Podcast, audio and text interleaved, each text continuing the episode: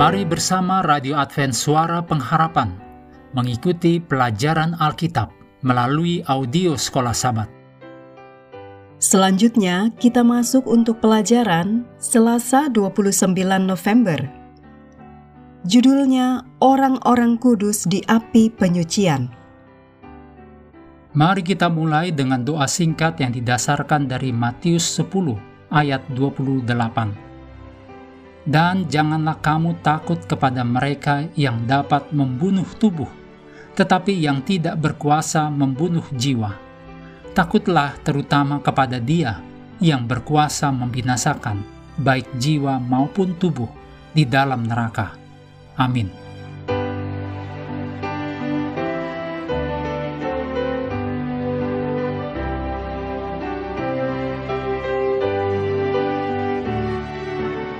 Gereja Roma Kepausan berpendapat bahwa orang mati yang tidak pantas masuk neraka, tapi belum siap untuk masuk surga, dapat dibersihkan dosa-dosanya di api penyucian atau purgatori, dan kemudian dari sana naik ke surga.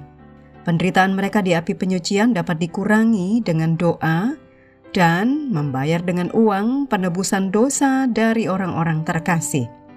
Katekismus Gereja Kepausan dengan gamblang menjelaskan tentang api penyucian purgatori di Catechism of the Catholic Church halaman 291 sebagai berikut. Semua orang yang mati dalam kasih karunia dan persahabatan dengan Allah, tetapi masih disucikan secara tidak sempurna, telah diyakinkan akan keselamatan kekal mereka. Tetapi setelah kematian, mereka menjalani pemurnian untuk mencapai kekudusan yang diperlukan untuk memasuki sukacita surga. Selanjutnya dinyatakan juga bahwa penderitaan mereka dapat diringankan dengan doa orang-orang yang mereka kasihi maupun dengan tindakan lain atas nama orang yang sudah meninggal – Gereja juga memuji sedekah, pengampunan dosa, dan penebusan dosa yang dilakukan atas nama orang yang sudah mati. Pengkhotbah 9 ayat 10, Yehezkiel 18 ayat 20 sampai 22, dan Ibrani 9 ayat 27 adalah ayat-ayat yang menyangkal teori api penyucian. Dogma api penyucian menggabungkan ajaran kekafiran tentang neraka yang membara, dengan praktek pagan yang berdoa bagi orang yang sudah mati. Dogma ini tidak dapat diterima oleh mereka yang percaya pada ajaran Alkitab. Karena yang pertama, kita lihat pengkhotbah 9 ayat 10 ada dituliskan karena tak ada pekerjaan, pertimbangan, pengetahuan, dan hikmat dalam dunia orang mati. Jadi, orang mati tetap beristirahat di kuburan mereka tidak ada kesadaran. Yang kedua, kita lihat di Heskiel 18 ayat 20 sampai 22. Di ayat 20 dijelaskan, orang yang berbuat dosa itu yang harus mati. Anak tidak akan turut menanggung kesalahan ayahnya, dan ayah tidak akan turut menanggung kesalahan anaknya. Orang benar akan menerima berkat kebenarannya, dan kefasikan orang fasik akan tertanggung atasnya. Jadi, kebenaran dari seorang manusia berdosa tidak dapat dialihkan kepada seorang berdosa lainnya. Yang ketiga, dituliskan dalam 1 Timotius 2 ayat 5.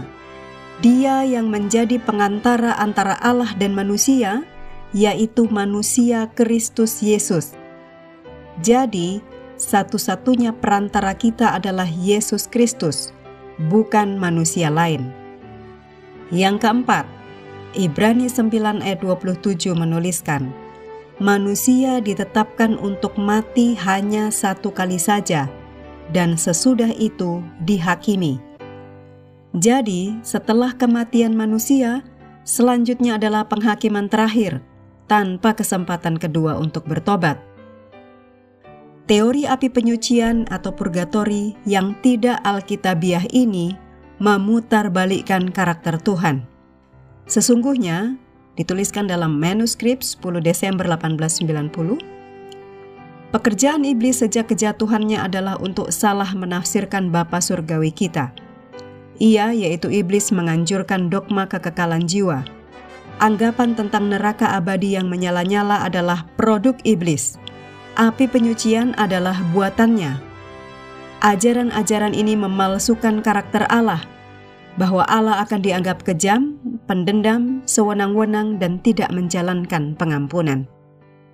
Pandangan yang salah ini mengatakan orang mati berada di api penyucian purgatori, menderita di sana sampai seseorang berhasil mengeluarkan mereka. Bertolak belakang dengan yang sebenarnya, bahwa orang mati itu tertidur, menunggu kedatangan Kristus kembali. Kesalahan seperti api penyucian atau siksaan kekal mengajarkan kepada kita tentang pentingnya doktrin yang benar dan bukan hanya kepada manusia siapa kita percaya. Mengakhiri pelajaran hari ini, mari kita kembali ke ayat hafalan kita. Ujilah segala sesuatu dan peganglah yang baik. 1 Tesalonika 5 ayat 21 Hendaklah kita terus tekun mengambil waktu bersekutu dengan Tuhan setiap hari bersama dengan seluruh anggota keluarga, baik melalui renungan harian, pelajaran sekolah sahabat, juga bacaan Alkitab sedunia percayalah kepada nabi-nabinya yang untuk hari ini melanjutkan dari dua Raja-Raja pasal ketujuh. Tuhan memberkati kita semua.